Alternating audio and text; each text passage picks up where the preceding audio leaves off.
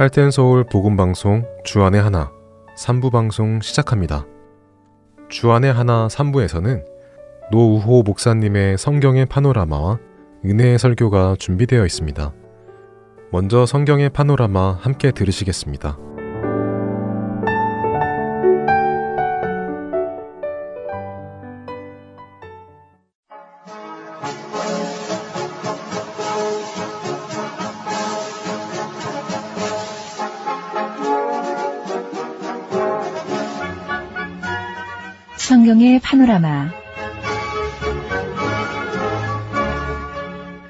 파노라마, 성경의 전체적인 큰 흐름 살펴보고 있습니다. 노후 목사님이십니다. 목사님 안녕하세요. 반갑습니다. 김성윤입니다.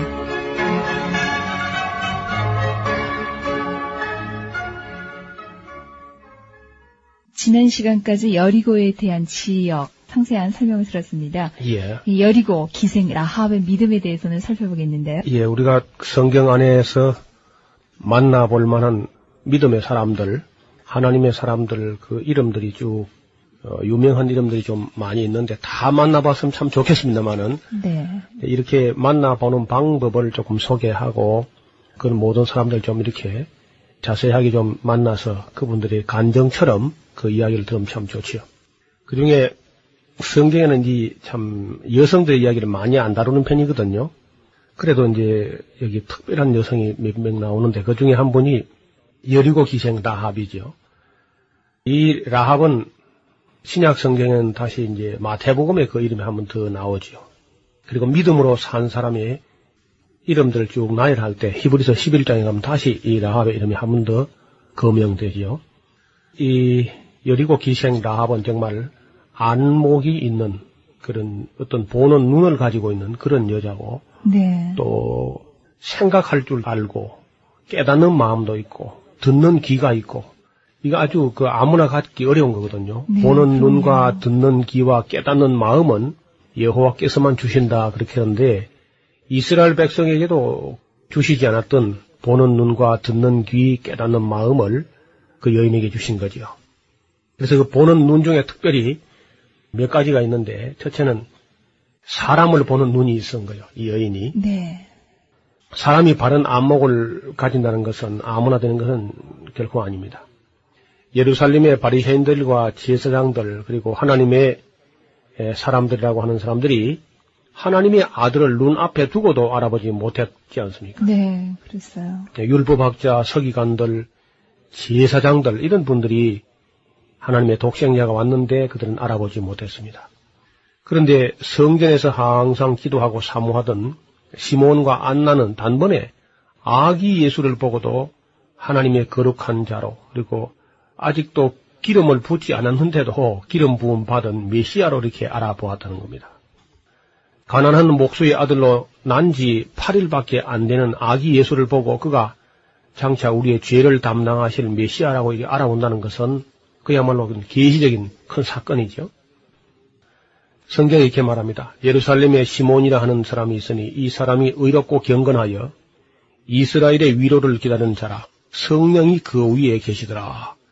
제가 주의 그리스도를 보기 전에 죽지 아니하리라 하는 성령의 지시를 받았는데 성령의 감동으로 성전에 들어가매 마침 부모가 율법의 전례대로 행하고자 하여서 아기 예수를 데리고 오는지라 시몬이 아기를 안고 하나님을 찬송하면서 주제여 이제는 말씀하신 대로 종을 평안히 놓아 주시는도다. 내 눈이 주의 구원을 보아사오니 이는 만민 앞에 예비하신 것이요 이방을 비추는 빛이요 주의 백성 이스라엘의 영광이니다. 이렇게 노래를 했던 거죠. 사람을 알아본다는 건 좀 중요하죠. 바로 이 라합에게는 그런 사람을 보는 눈이 있어가지고 정탐꾼 두 사람이 허겁지겁 쫓기는데 그 두 사람을 볼 때 죽여야 할 사람인지 살려야 할 사람인지 순간에 이제 알아볼 수 있는 그런 안목이 있었습니다. 네. 그리고 이제 유대인들 전설에 의하면은 그것이 인연이 돼가지고 그 중에 그 정탐꾼 중에 한 사람이 살몬이었다 그래요. 살몬.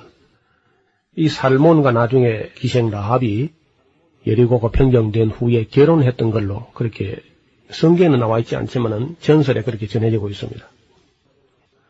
그래서 이 살몬하고 라합 사이에서 보아스가 태어나게 된 거죠. 네. 조금 이따 우리가 살펴볼 루키의 파노라마에 살펴볼 텐데 살몬과 결혼한 이 라합이 보아스라고는 훌륭한 아들을 낳았고 그 보아스는 그 이방 여자 루스를 취해서 오벳을 낳고 오벳이 이세를 낳고 낳았죠. 이세가 이제 다윗왕을 낳았으니까요. 예. 아주 굉장한 거룩한 족보, 즉 예, 예수님이 나오는 그 메시아 족보에 들어오는 그런 여인이 되었다는 거죠. 그리고 라합은 아주 그 사람을 숨기는데 아주 재치 있게 그렇게 숨겨준 것을 볼 수 있어요.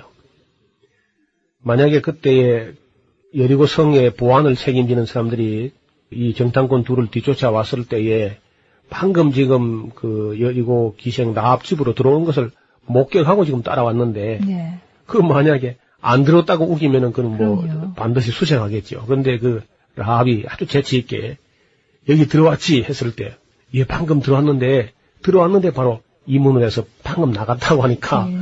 빨리 쫓아가면 만날 거라고 이렇게 하는 바람에 이제 그들이 쫓아가기 위해서 아주 빨리 나갔고 그리고 여리고 성문은 다 쳐버렸죠. 그리고 이제 이 섬겨주었던 어, 정탐꾼들과 라합은 아주 소중한 언약을 맺게 됩니다. 그것은 그 라합이 하는 말을 들어보면 아주 놀라운 일이라요. 무슨 말을 하냐면은 내가 들어보는 대로는 여러분들의 하나님, 즉 이스라엘의 하나님은 보통 하나님이 아니고 상천하지의 하나님이다. 여러분들이 하나님 이야기를 듣는 순간에 우리 성에 있는 사람들이 간담이 다 이미 다 녹았다. 그런 이야기를 하면서 당신들 세상, 다시 말하면 이스라엘 사람들이 이 세상을 다 차지하게 되는 그런 좋은 세상이 오거든 나를 잊지 말아 주시오. 이렇게 이제 에, 부탁을 합니다. 네. 내가 당신들의 생명을 살려줬으니까 숨겨서 당신들도 은혜를 아는 사람 같으면은 당신들 나라 임할 때 나를 기억하옵소서. 이렇게 이제 부탁을 했는데. 참 지혜로워요. 예 그러니까 그 살몬과 또한 그 정탐꾼이 신의를 제거할 수가 없지요. 은혜를 아는 사람들이라면은. 그래서 좋다. 우리가 이성을 점령해 들어올 때에 당신이 사는 집 창에다가 붉은 줄을 딱 들여놓고 있으면은 우리 군사들에게 명해서 창문에 붉은 줄을 들인 그 집은 공격하지 못하게 그렇게 지시를 내리겠다. 그런 언약을 맺었는데 문제는 이런 언약을 맺은 후에 라합이 말이죠. 그걸 믿어야 되는 거죠. 예, 그렇죠. 만약에 안 믿고 도망을 간다지 하면 책임을 못 지는 거죠. 길에 나와버리면 누가 누군지 알 수가 없으니까. 예. 만약에 라합이 도망을 가려고 했다면은 도망갈 수 있는 기회는 얼마든지 있습니다. 먼저 알았으니까. 예. 이스라엘 백성들이 여리고성을 침공해 들어온다는 정보를 먼저 입수했기 때문에 자기 한 몸 피하는 것쯤은 충분히 피할 수 있었지만은 만약에 피했다고 하면은 육신적인 생명은 부지됐을지 모르지만은 그녀가 예수님 족보에 들어오는 그런 큰 영광을 누리지 못하죠. 예. 그리고 이 여자에게 있었던 또 한 가지 안목은 역사를 보는 시대를 보는 안목이 있었어요. 그야말로 이게 가나안 족속의 시대, 아모리 족속의 시대는 끝이 났다. 그 역사를 보고 시대를 보는 안목은 참 중요합니다. 예수님께서 예수님 당시의 종교 지도자를 보고 하는 말씀이 청기는 분별하면서 어떻게 시대를 분별하지 못하느냐. 어? 그렇게 애타하셨는데 이 여인은 벌써 시대를 간파하는 역사를 보는 그런 안목이 있었어요. 그래서 남자를 보는 안목이 있고 또 역사를 보는 안목이 있고 하나님을 보는 안목이 있었어요. 예, 무엇보다도 이게 참 중요해요. 그렇습니다. 네. 세상에 여러 가지 신들이 많고 종교가 많고 한데 그 모든 것이 가짜인 것을 가짜를 가짜로 바라보는 안목과 또 진짜를 진짜로 알아보는 안목 이게 아주 그 판단력이죠. 그런 안목을 가졌으니까 결국은 이 여인이 때가 되니까 복을 받는 거죠. 한때 무슨 운명이 참 좋지 않아서 기생이라는 이름으로 불려졌지만은 그러나 그가 좋은 그런 안목을 가지고 있는 그런 생각을 할 줄 아는 그리고 판단할 수 있는 그런 지혜가 있었기 때문에 그런 마침내 유대인들의 하나님, 이스라엘의 하나님, 자기가 믿은 대로 상천하지의 하나님 품으로 돌아와서 복을 받게 되었고 그 이름이 생명책에 올라갔을 뿐만 아니라 예수님 족보에 나오기도 하고 또 믿음을 가지고 영접했더니 가나안 여인이었지만은 예수님 족보에 들어오게 됐다 하는 참 그 전설 같은 기적 같은 그런 인물이 되었습니다. 그래서 이 성경 말씀이 전해지는 모든 곳에서 기생 라합의 얘기는 끊임없이 아름다운 이야기로 어, 전해지고 있습니다. 그래서 그 소문으로 들어서 무슨 뭐 교역자가 있은 것도 아니고 방송국이 있은 것도 아니고 어느가 개인적으로 무슨 예, 신방을 하면서 지도해 준 것도 아닌데 당시 이 풍문으로 떠드는 소리만 듣고도 기생 라합이 그런 아름다운 믿음을 소유했고 그 믿음으로 말미암아서는 큰 영광을 보게 된 줄로 믿습니다. 여호수아가 이제 정탐꾼을 보내어서 살펴본 대로 믿고 그들은 믿음을 가지고 가나안 땅으로 이제 들어가게 되는데 요단강이 여호수아 앞에서 믿음을 가지고 전진에 들어가는 이스라엘 백성 앞에서 요단강이 아주 물이 쫙 갈라져 가지고 건너 들어갔죠. 그리고 이제 결국은 여리고성 전투를 수행하게 되면서 여호수아는 그 정탐꾼들의 보고를 쭉 듣고는 병사들에게 아마 지시를 내렸겠죠. 창에다가 붉은 줄을 들이고 있는 그 집은 손대지 말 거라. 이렇게 이제 지시를 했고 그들은 결국은 구원을 받았을 겁니다. 여호수아의 믿음은 일생을 통해서 변함이 없는 그런 믿음이었습니다. 전천후 신앙을 가진 사람이었다고 예, 그러셨죠. 예, 젊어서 혈기가 방장할 때나 나이가 110세가 될 때나 그의 믿음은 변함이 없었습니다. 성경에는 여호수아와 같이 변함없는 믿음을 가진 그런 사람들이 있습니다. 그야말로 정금신앙, 그 순금과 같이 아무리 오랜 세월이 변해도 변치 않는 세상이 변하고 인간 세상 풍조가 변해도 시대가 바뀌어도 전혀 어, 변하지 않는 그런 믿음을 가지고 있었습니다. 참 도전이 되는 분들이세요. 예. 이러한 사람들의 신앙은 시간이 아무리 지나고 세월이 지나가지고 사회가 다 변해도 변치 않는 하나님 말씀, 하나님의 언약에 기초를 두었기 때문에 예, 변치 않을 수 있습니다. 우리가 다른 데다가 우리 신앙의 초점을 맞추고 있으면은 그것이 변할 때마다 우리 신앙은 변할 수밖에 없는데 변치 않는 하나님 말씀, 성경에 있는 진리 위에다가 자기 믿음의 기초를 둔다면은 변하지 않아도 괜찮을 겁니다. 바로 여호수아가 그랬고 갈렙이 그랬습니다. 하나님께서는 이러한 사람들을 사랑하시고 또 이러한 사람들을 통하여 하나님의 뜻을 성취하는 것이지요. 또 이러한 사람들에게 은혜를 주시는 것도 사실입니다. 사도 바울이 에베소 교회에 편지할 때에 맨 마지막 축복의 기도를 이렇게 합니다. 우리 주 예수 그리스도를 변함없이 사랑하는 모든 자에게 은혜가 있을지어다. 저는 그 에베소에 갔을 때에 이 축도를 기억하면서 그 축도대로 축복대로 되지 못했어요. 에베소 사람들이 처음 사랑을 잃어버렸다 그런 말씀이 있지 않습니까? 네. 그러니까 변함없이 우리 주 예수 그리스도를 사랑해야 될 텐데 그 처음 사랑을 잊어버린 겁니다. 그러니까 결국은 촛대를 옮겨버렸고 도시는 망해버렸고 교회뿐 아니고 그 도시 자체도 상당히 먼 곳으로 옮겨져 있는 것을 가서 확인하게 되었습니다.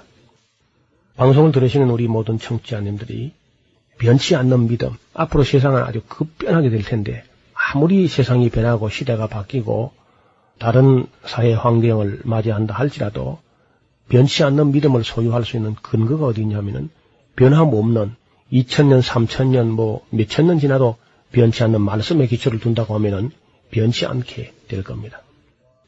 하나님께서는 아브라함과 이삭과 야곱에게 약속하신 땅을 이제 여호수아에게 정복하게 하시는 것인데요. 가나안 땅 전쟁은 비록 여호수아가 지휘하기는 하지만은 그것은 표면으로 보이는 현상일 뿐이고요. 그 전쟁을 실제로 수행하는 것은 하나님의 군대가 그 전쟁을 수행하는 것을 보여주고 있습니다. 네. 한번 읽어보실랍니까? 어, 여호수아서 5장 13절 15절인데요. 한번 읽어주시죠. 여호수아가 여리고에 가까이 왔을 때에 눈을 들어본즉 한 사람이 칼을 빼어 손에 들고 마주 섰는지라 여호수아가 나아가서 그에게 묻되 너는 우리를 위하느냐 우리의 대적을 위하느냐 그가 가로되 아니라 나는 여호와의 군대 장관으로 이제 왔느니라 여호수아가 땅에 엎드려 절하고 가로되 나의 주여 종에게 무슨 말씀을 하려 하시나이까 여호와의 군대 장관이 여호수아에게 이르되 내 발에서 신을 벗으라 내가 선 곳은 거룩하니라 여호수아가 그대로 행하니라. 예. 예. 자, 이제 여호수아가 가나안 전투를 딱 수행하려고 지금 출발하려고 하는데 하나님의 군대 장관이 이미 먼저 와서 기다리고 있었습니다. 이야. 그착 만났을 때 아주 여호수아는 담대하게 예. 우리를 위하느냐, 우리의 대적을 위하느냐, 그 정체를 몰라가지고 예. 그렇게 물었더니 천사가 나는 여호와의 군대 장관으로 이제 왔다.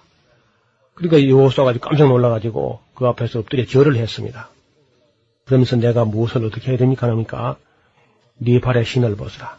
그 우리가 신을 반다는 것은 네 길로 다니는 것을 이제 포기하고 이제는 거룩한 길로 또 방법도 사람의 방법이 아니고 하나님의 방법으로 어, 가자 하는 그 권면인 줄 압니다. 여호수아가 여리고에 이제 접근했을 때 이미 하나님의 군대 장관이 딱 먼저 도착해 있는 거죠. 그러므로 이스라엘 사람들이 그 할 일이란 것은요. 법계를 메고 가는 제사장들의 뒤를 따라 여리고성을 한 바퀴씩 한 바퀴씩 그냥 도는 것밖에는 아무 할 일이 없었어요. 네. 무슨 칼을 가지고 누구 뭐 피를 흘리고 무슨 뭐 무슨 진법을 설치하고 이런 것이 아니고 그 방법 자체가 전혀 인간적인 전쟁 수행 방법이 아니고 하나님의 방법, 그 아주 기상천외의 방법이죠. 네. 아마 그 여리고성 사람들이 하도 어이가 없고 놀라서 어떻게 할 발을 그 무슨 방법을 찾지 못했을 거예요. 네. 상식이 없는 방법이 나오니까. 네. 그리고 뭐좀우 무슨 시위를 하고 고함을 지르면 또 모르지만은 조용히 돌고 있으니까 예. 아마 굉장히 긴장했을 겁니다. 가뜩이나 지난 40년 동안 이스라엘 백성들에 대한 그 굉장한 소식들은 계속 들려왔거든요.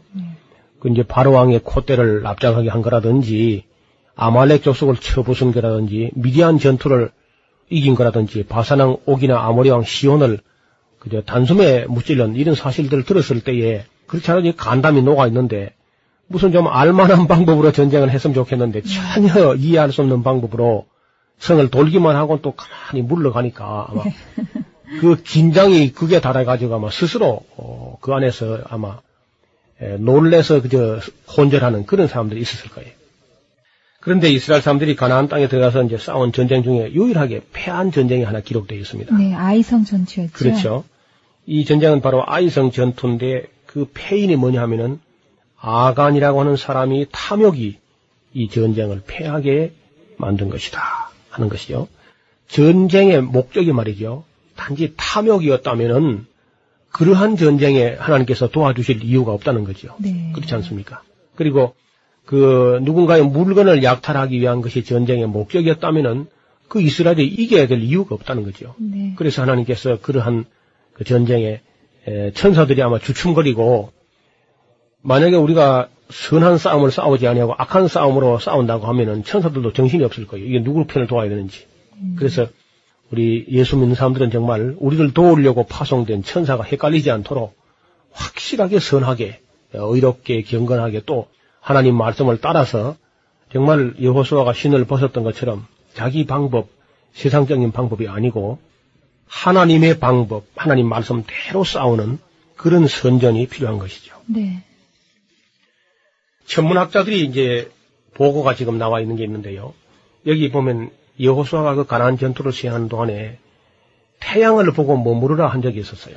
그랬더니 그 태양이 거의 하루 동안 지지 아니하고 그 중천에 머물러 있었다 그런 기록이 있습니다. 그 아모리 족속을 쳐부시는 날에 에, 여호수아가 시간은 모자라고 적군은 많이 남아 있고 하니까 태양을 보고 기부원 위에 머무르라. 달아 너도 아얄론 골짜기 위에서 그리할지어다. 그렇게 했더니 태양이 머물고 달이 그치기를 백성이 그 대적에게 원수를 다 갚도록 하였는데 이것이 야살의 책에 기록되었는데 그 기록에 의하면 태양이 중천에 머물러서 거의 종일토록 속히 내려가지 아니하였다 그렇게 기록되어 있습니다. 그런데 이것이 종일도 아니고 거의 종일, 거의 종일이라고 되는데 왜 완전한 하루가 아니고 거의 종일인가?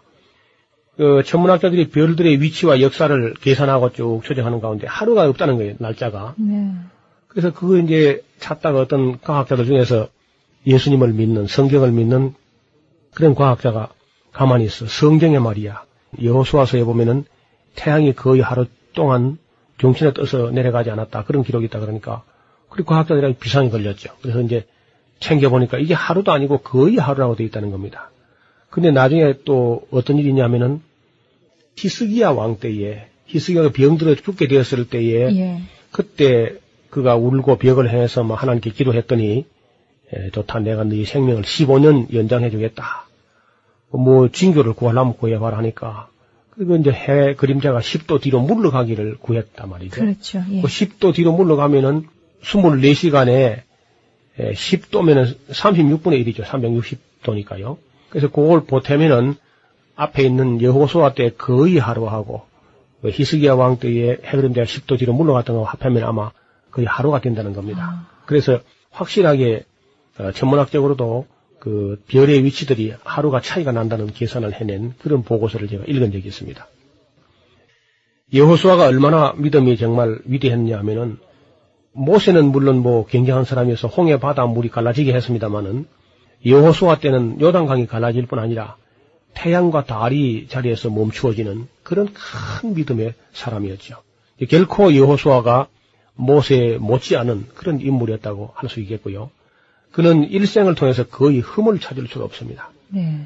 그래서 변함없는 믿음을 가지고 살았고 또 변치 않을 뿐 아니라 일생에 흠이 없는 거의 실, 실수가 없는 물론 그 기부원 사람들이 떡을 가지고 와가지고 무슨 뭐 우리 먼 길에서 왔나이다 했을 때 그걸 하나님께 물어보지 않고 결정했던 그런 일이 있긴 합니다만은 그래도 거의 일생을 통해서 여호수아는 흠이 없었고 또 하나님의 약속을 아주 어, 신실하게 믿고 선전 분투해서 그 가나안 땅 전체를 정복했는데 가나안 전투가 처음에는 가나안 중부 전투, 여리고 전투, 아이성 전투 하면서 중부 전투가 있어. 그다음에 이제 밑으로 내려가서 라기스에서부터 시작해 가지고 남부 전투가 완료되고 나니까 이제 북쪽으로 밀어 올려 가지고 지금 현재 같으면 갈릴리 지방 그 위로 올라가서 무기또 하솔, 메론 물가까지 어, 전쟁을 수행하게 됩니다.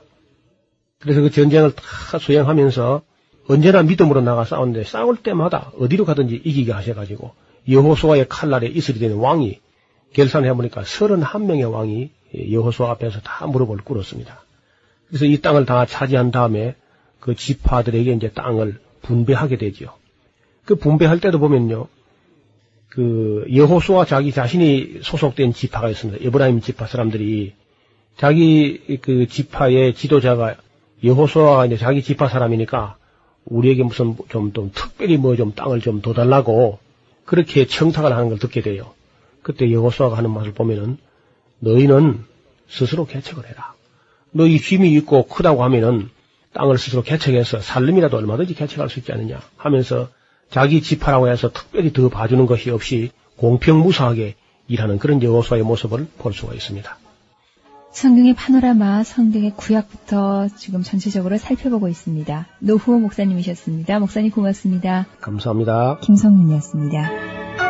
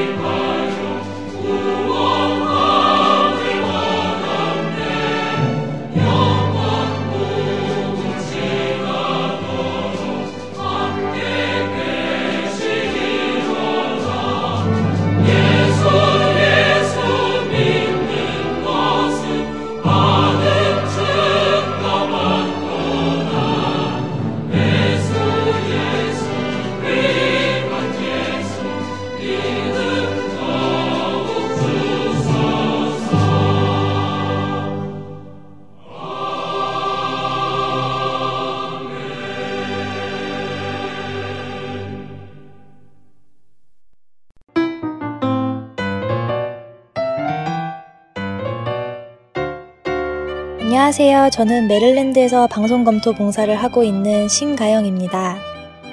Heart and Seoul 복음방송 홈페이지에 방문해 보셨나요? 홈페이지 www.heartandseoul.org에 접속하시면 더 많은 방송을 들으실 수 있습니다. 그리고 영어 방송인 Children's 프로그램에서 방송되고 있는 Daily Devotional에 관한 자료들도 찾아보실 수 있습니다. 홈페이지에 접속하셔서 방송 듣기를 클릭하시면 자녀들을 위한 방송 자료실에서 찾으실 수 있습니다. 홈페이지를 이용하실 때 불편하신 점이 있으시거나 궁금한 점이 있으신 분은 사무실 전화번호 602-866-8999로 연락 주시기 바랍니다. 감사합니다.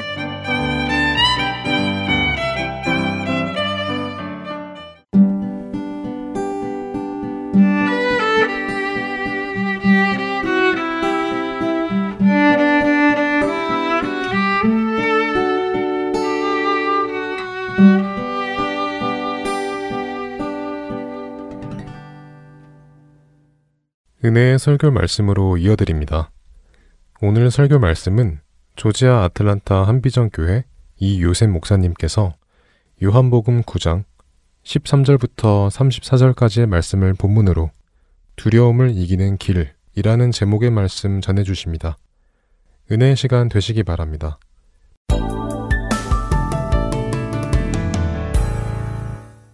어, 오늘 본문 말씀 요한복음 9장 말씀인데요. 동일한 사람에 대한 이야기가 계속 나옵니다. 나면서부터 시각장애인이 되어서 어릴 때부터 불행하게 살 수밖에 없는 처지에 놓였던 사람의 이야기입니다. 오늘 말씀이 상당히 길었어요. 그게 왜냐하면 어디를 끊기에 그런 것이 오늘은 스토리가 계속되는 말씀입니다. 이 스토리가 무엇이냐면 눈을 뜨게 된 사람과 그 다음에 그 눈을 뜨게 된 사람 때문에 위협을 느꼈던 당시 영적 지도자들, 종교적 지도자들의 다툼이 계속됩니다. 그래서 그 시작부터 끝에까지가 오늘 계속해서 연결되면서 오늘 본문 말씀이 좀 길었던 것 같습니다. 그럼에도 불구하고 오늘 말씀이 전개되는 과정들이 34절까지 쭉 말씀 전개되면서 저희로 하여금 많은 걸 생각하게 합니다. 여기에는 예수님이 지금은 안 계십니다. 예수님은 안 계시고 시각 장애에 있던 사람과 바리새인들, 그 종교 지도자들과만 대화하는 장면이 나옵니다. 근데 이 시각 장애인이 끌려가서 당시 바리새인들이 가장 관심이 갖게 된 것이 뭐냐면 누가 너를 어떻게 눈을 뜨게 했느냐 하는 것입니다. 누가 너를 어떻게 뜨게 했느냐 하는 것을 물어보는 것을 알 수 있습니다. 그러니까 15절에 보면 그가 간단히 얘기합니다. 그 사람이 진흙으로 내 눈에 바르매 내가 뜨고 어, 내가 씻고 보나이다 얘기합니다. 그러니까 바리새인들이 반응이 어떤 사람은 말하되 이 사람은 안식일을 지키지 않으니까 죄인이다. 그리고 어떤 사람들은 하나님이 보내지 않으시면 이런 표적을 행할 수 있겠느냐 하고 서로 다툼이 있었더라 그런 겁니다. 그래서 맹인에게 다시 물어봅니다. 17절에 보면은 너는 그를 어떤 사람이냐 하냐고 물어봅니다. 그때 그가 얘기합니다. 그는 선지자입니다. 하고 얘기합니다. 하늘에서 보내신 분이십니다. 나중에 분명히 다시 한번 얘기합니다. 그러면서 부모를 불러서 물어보는 장면이 나옵니다. 확실히 눈이 떠진 것이 장님이었던 것이 맞느냐 하면서 부모를 불러서 확인을 합니다. 그런데 부모가 답변을 두려워해서 본인에게 물어보세요. 그럽니다.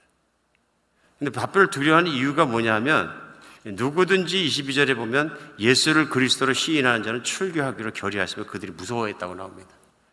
부모가 얼마나 무서워했으면 진실을 얘기하지 못합니다. 부모 입장에서 자식이 눈을 뜨게 됐으면 얼마나 기쁘겠습니까? 소원성취한 거거든요.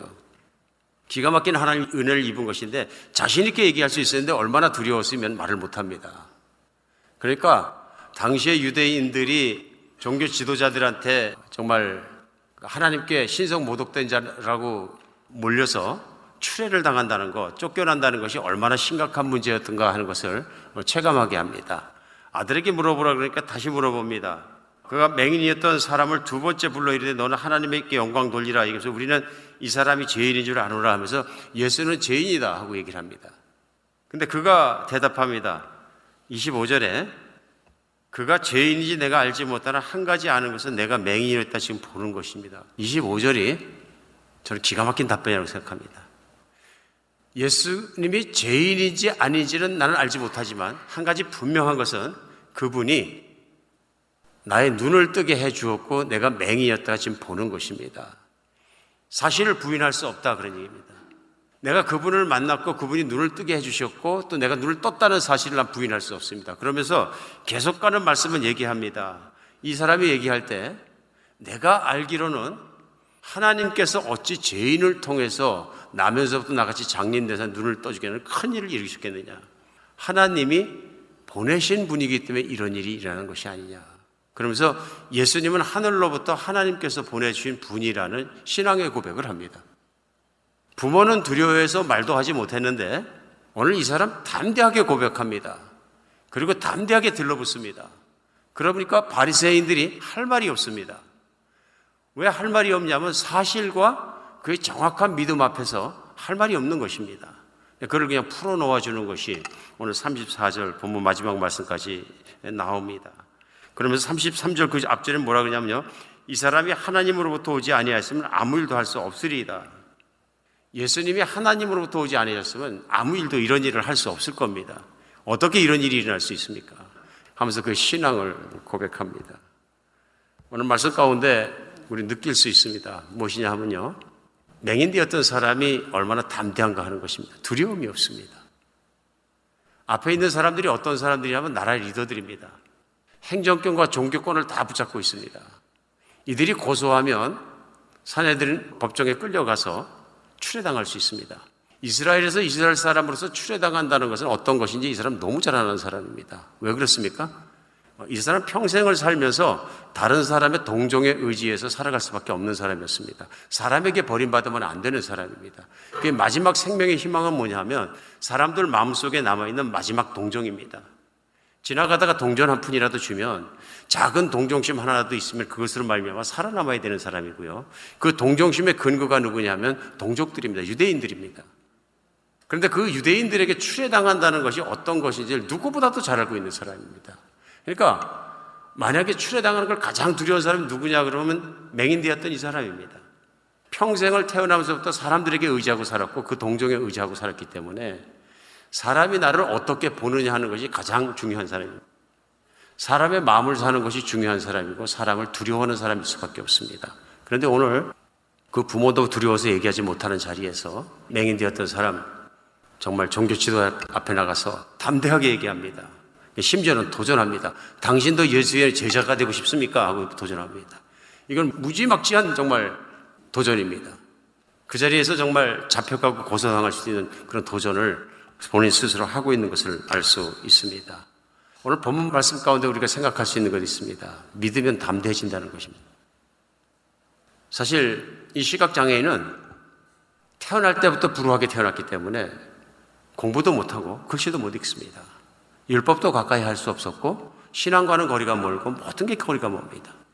오늘 그와 대적하고 있는 바리새인들에 비교하면 정말로 무식한 처지입니다.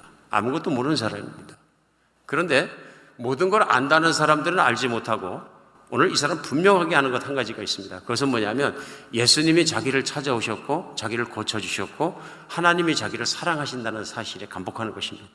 하나님이 자신에게 관심 있으시고 뿐만 아니라 사랑이 있으시고 자기를 고쳐주시고 어, 자기를 붙잡고 계신다는 데 분명한 확신이 들어온 것입니다. 믿음의 확신이 들어오고 나니까 사람이 두려워지지 않은 것입니다. 믿음이 없으면 사람이 두렵습니다. 특별히 권세 가진 사람이 제일 두렵습니다. 특별히 그 권세 가진 사람이 나에 대해서 의심이 있거나 심판할 일이 있다고 생각한다 그러면 굉장히 두려운 일인데요. 두려워하지 않고 살아가는 것을 볼 수 있습니다. 오늘 말씀 가운데서 우리 오늘을 살아가는 저희들에게 분명히 깨닫게 하고 느끼게 하는 것이 있습니다. 과연 우리 그리스도인들은 세상을 두려워하지 않느냐 하는 것입니다.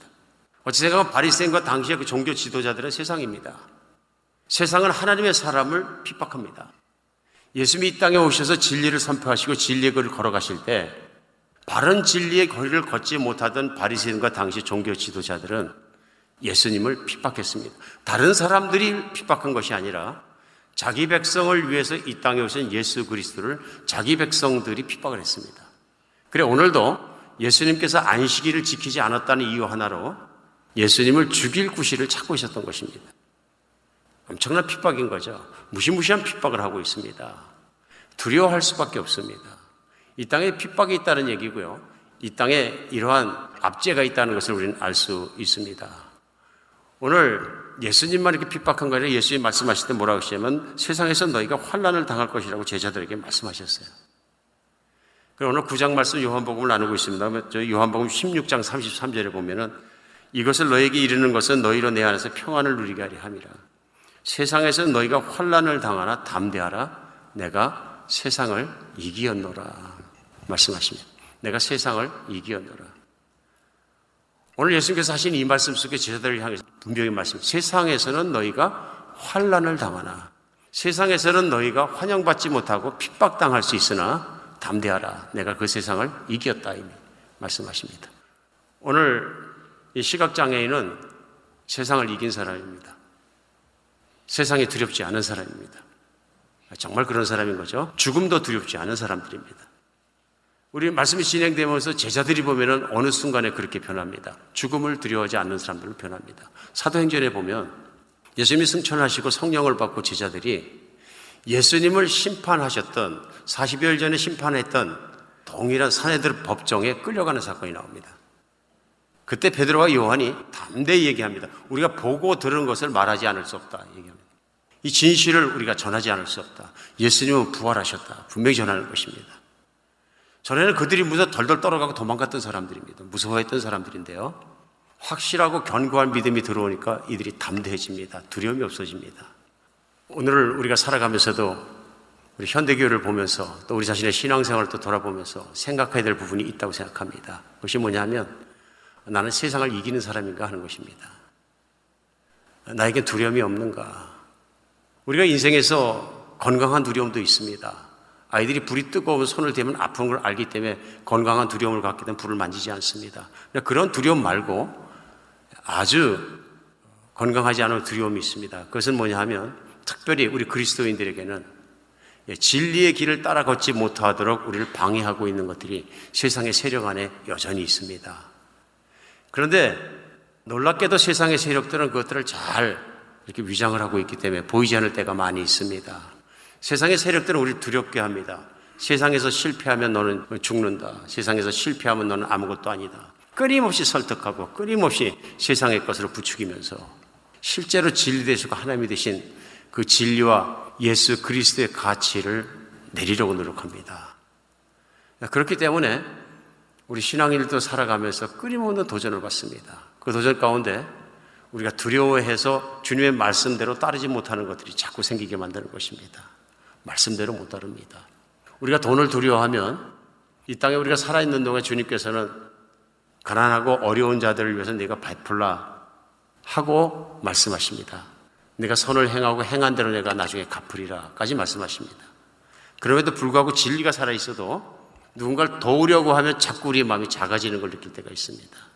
두려움이 있습니다. 돈은 귀한 것이기 때문에 내가 조심하고 잘 써야 되는 것이고 그런 것인데 그래서 내가 인색한 것이냐 잘 절제하는 것이냐 사이를 왔다 갔다 하면서 결국은 어쩜 우리가 성경에선 누군가 원하거든 네 손을 펴서 주라 했는데 불구하고 주지 못하는 것이 있는 것을 발견합니다. 두려움이죠. 우리 안에 금전적으로도 재물적으로도 두려움들이 늘 우리 안에 있습니다. 다른 두려움도 있습니다. 우리 교회가 총체적으로도 많이 그럴 수 있는 것들인데요. 교회가 세상을 따라가는 문제입니다. 우리 예수님의 확실한 문제는 뭐냐면요. 예수님이 땅에 오시어서 복음으로 세상을 변화시키길 원하신 겁니다. 세상은 한복판에 있는 교회로 말미암아 변화받아야 되는 것입니다. 근데 반대가 일어나는 겁니다. 교회가 세상으로 말미암아 변하는 것입니다. 우리는 이걸 세속화라고 얘기합니다. 어떤 면에서 자꾸 교회가 세상을 따라가다 보면 세상의 물정을 따라가게 됩니다. 세상의 흐름을 따라가게 되고 세상에 성공주의가 들어오고 세상에서 생각하는 것에 막 밀고 들어오게 됩니다. 예, 그렇게 되게 되면 교회에서 진정한 복음의 진정성과 믿음을 잃어버리게 됩니다. 믿음으로 산다는 것, 그건 진리 가운데 사는 것이고 예수 그리스도만 바라보고 사는 것이거든요. 그럼에도 불구하고 교회 안으로 세속화가 밀고 들어오면 세상 사람 같아집니다. 그러다 보니까 세상 사람들이 교회로 말미암아 감동하지 않습니다. 세상은 교회가 세상적으로 성공한다고 감동하지 않습니다. 교회가 아무리 커져도 아무리 부자가 돼도 아무리 큰 건물을 줘도 세상은 감동하지 않습니다. 왜 그렇습니까? 세상엔 더 큰 건물이 있습니다. 더 놀라운 부가 있습니다. 거기에 비하면 교회가 아무리 커져도 아무것도 아니라는 겁니다. 반대로 얘기합니다. 교회가 왜 저렇게 타락하나 그럽니다. 그럼 안 믿는 사람 세상조차도 비난할 줄 안다 하는 얘기입니다. 그 얘기는 뭐냐면 교회가 돈을 추구하고 성공을 추구하게 되면 세속화됐다고 생각을 하는 겁니다. 안 믿는 사람들도요. 그러니까 교회를 보면서 배울 것이 없다 그러는 겁니다. 교회는 세상을 이기는 곳이 돼야 되는데 교회 자신도 이렇게 탐욕스럽고 이기적이고 그렇다 그러면 교회에서 배울 것이 무엇이느냐 하는 것입니다. 그럼에도 불구하고 우리는 교회가 커지면 기쁩니다. 건물이 멋있게 올라가면 굉장히 기쁩니다. 그 동네에서 제일 큰 교회가 되면 더 긍지를 느끼고 기쁘게 생각할 수 있습니다. 이런 모든 것들 사실은 이 진리를 따라 들어온 것들이 아니라 어쩌면은 세상을 따라 들어온 사고방식 때문이 아닌가 생각해 볼 필요가 있습니다. 중요한 것은 예수 그리스도와 그분의 말씀 진리를 따라서 교회가 행하고 있느냐 하는 것입니다. 교회가 참으로 세상의 한복판에서 세상을 도와주며 섬기며 사랑하며 살아가고 있느냐 하는 문제입니다. 그러나 교회가 자신만을 위해서 무엇인가 쌓아올렸다 그러면 그와 같이 큰 죄악이 또 없을 수 있다. 우리 주 예수 그리스도는 모든 걸 가져고 계신 분이지만 이 땅에서 우리의 구원을 위해서 모든 것을 내려놓으신 분이십니다. 그러고도 세상의 유혹과 모든 것을 마귀의 유혹도 승리하시고 십자가의 승리로 부활로 일어서신 분이십니다. 오늘 이것을 보면서 우리가 그런 것을 느낄 수 있습니다. 1933년에 독일에 영웅 같은 사람이 하나 일어났습니다. 우리가 잘 아는 아돌프 히틀러라는 사람입니다.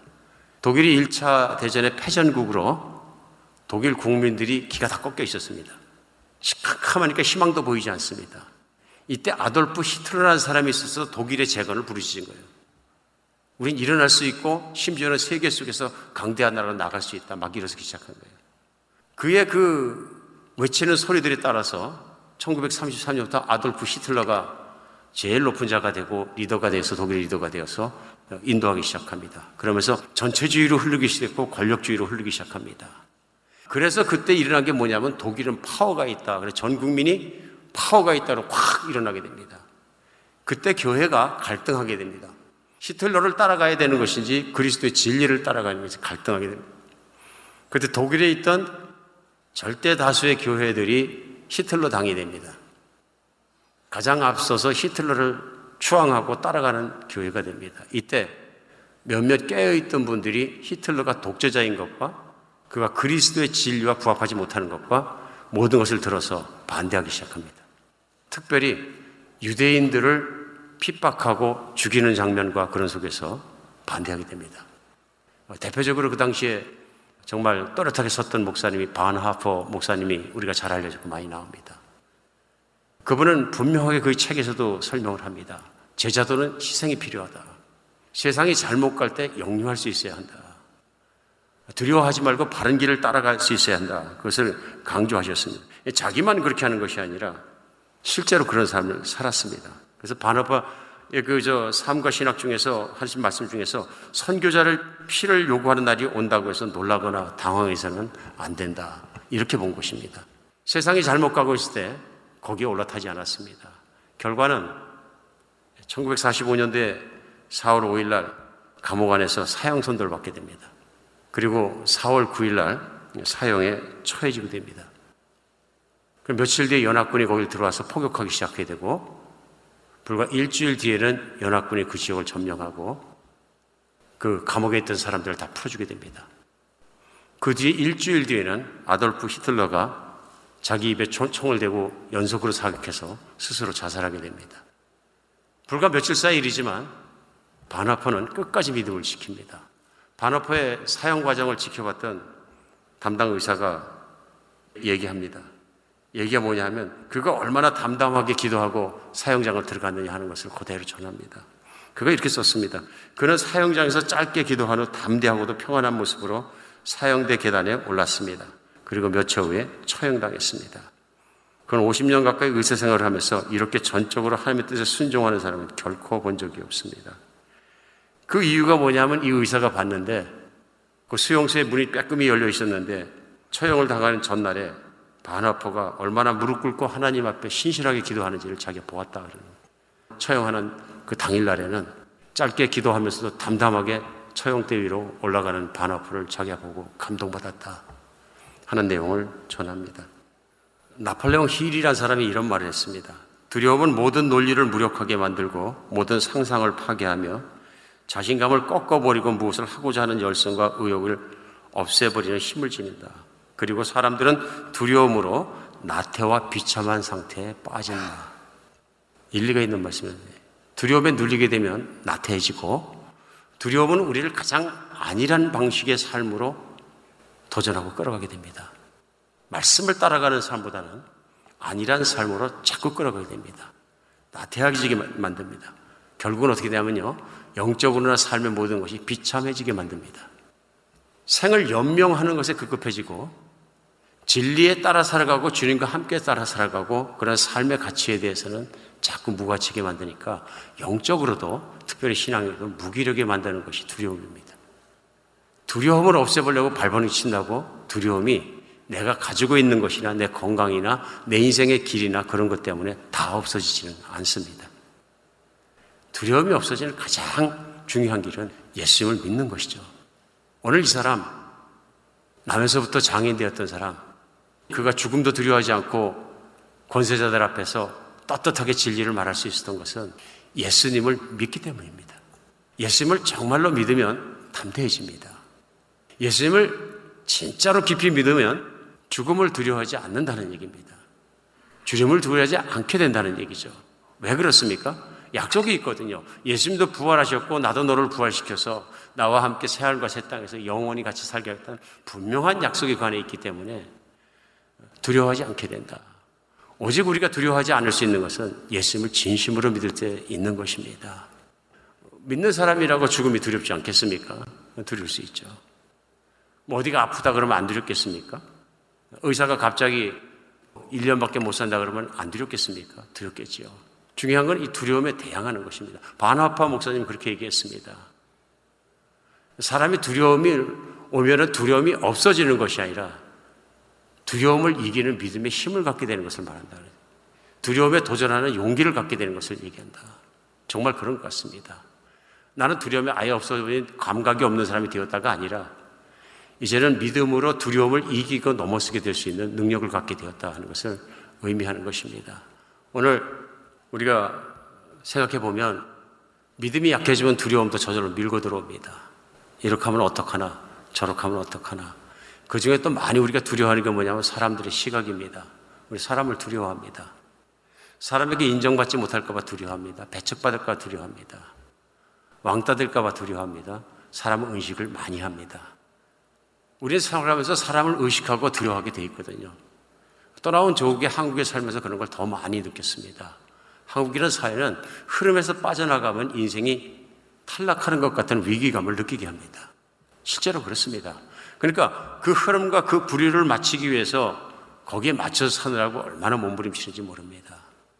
그렇죠. 그런 모임이 그렇고 그런 삶이 그렇고 친구들이 아파트를 사는 평수가 달라지면 나도 거기 따라가야 되고 TV를 어, 바꾸면 TV도 바꿔야 되고, 차를 바꾸면 차도 바꿔야 되고, 친구 만나가면 복장이 바뀌면 복장도 바뀌어야 되고, 우리 많이 그런 사람을 두려워하는 분위기 속에서 살았던 것 같습니다.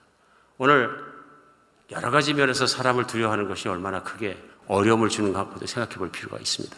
사람들을 무시하라는 말은 아니지만, 사람을 두려워하면 진리 가운데 바르게 사는 것을 우리가 놓치는 경우가 너무나 많습니다.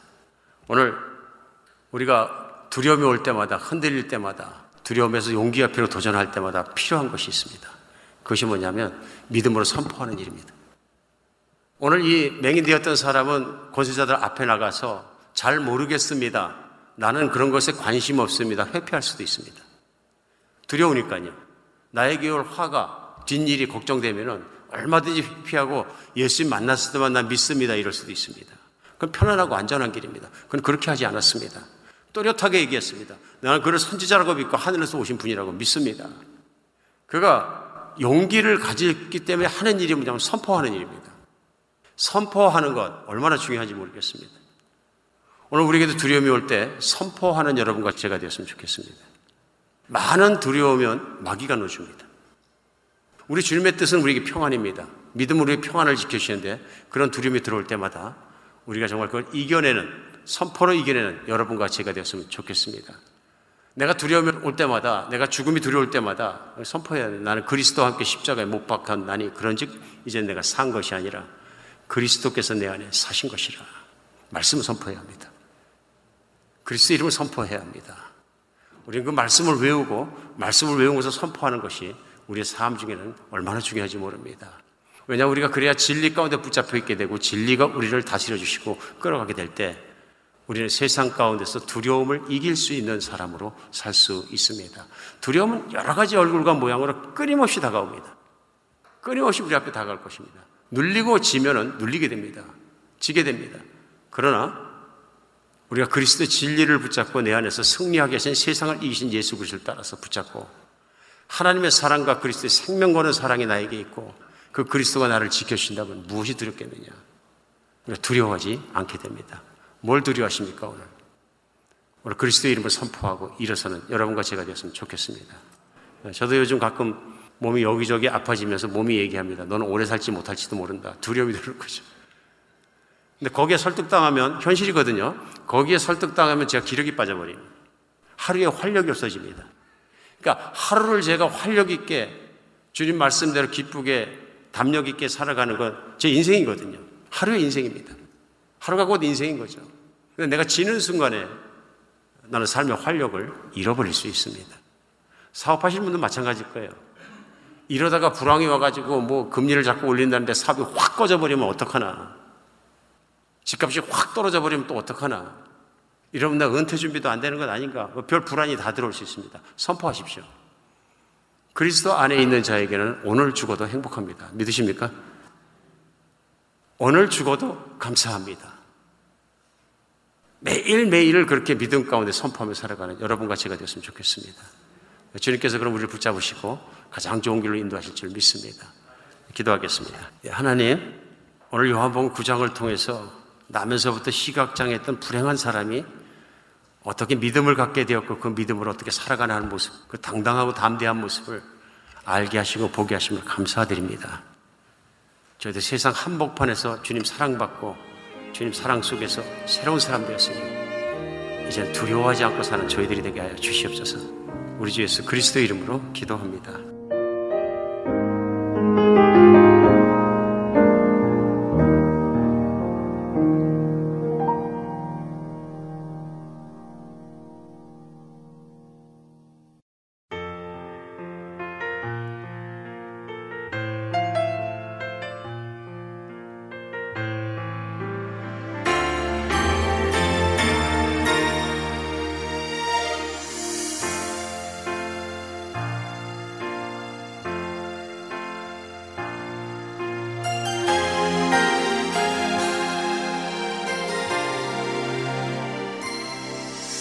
Buddha.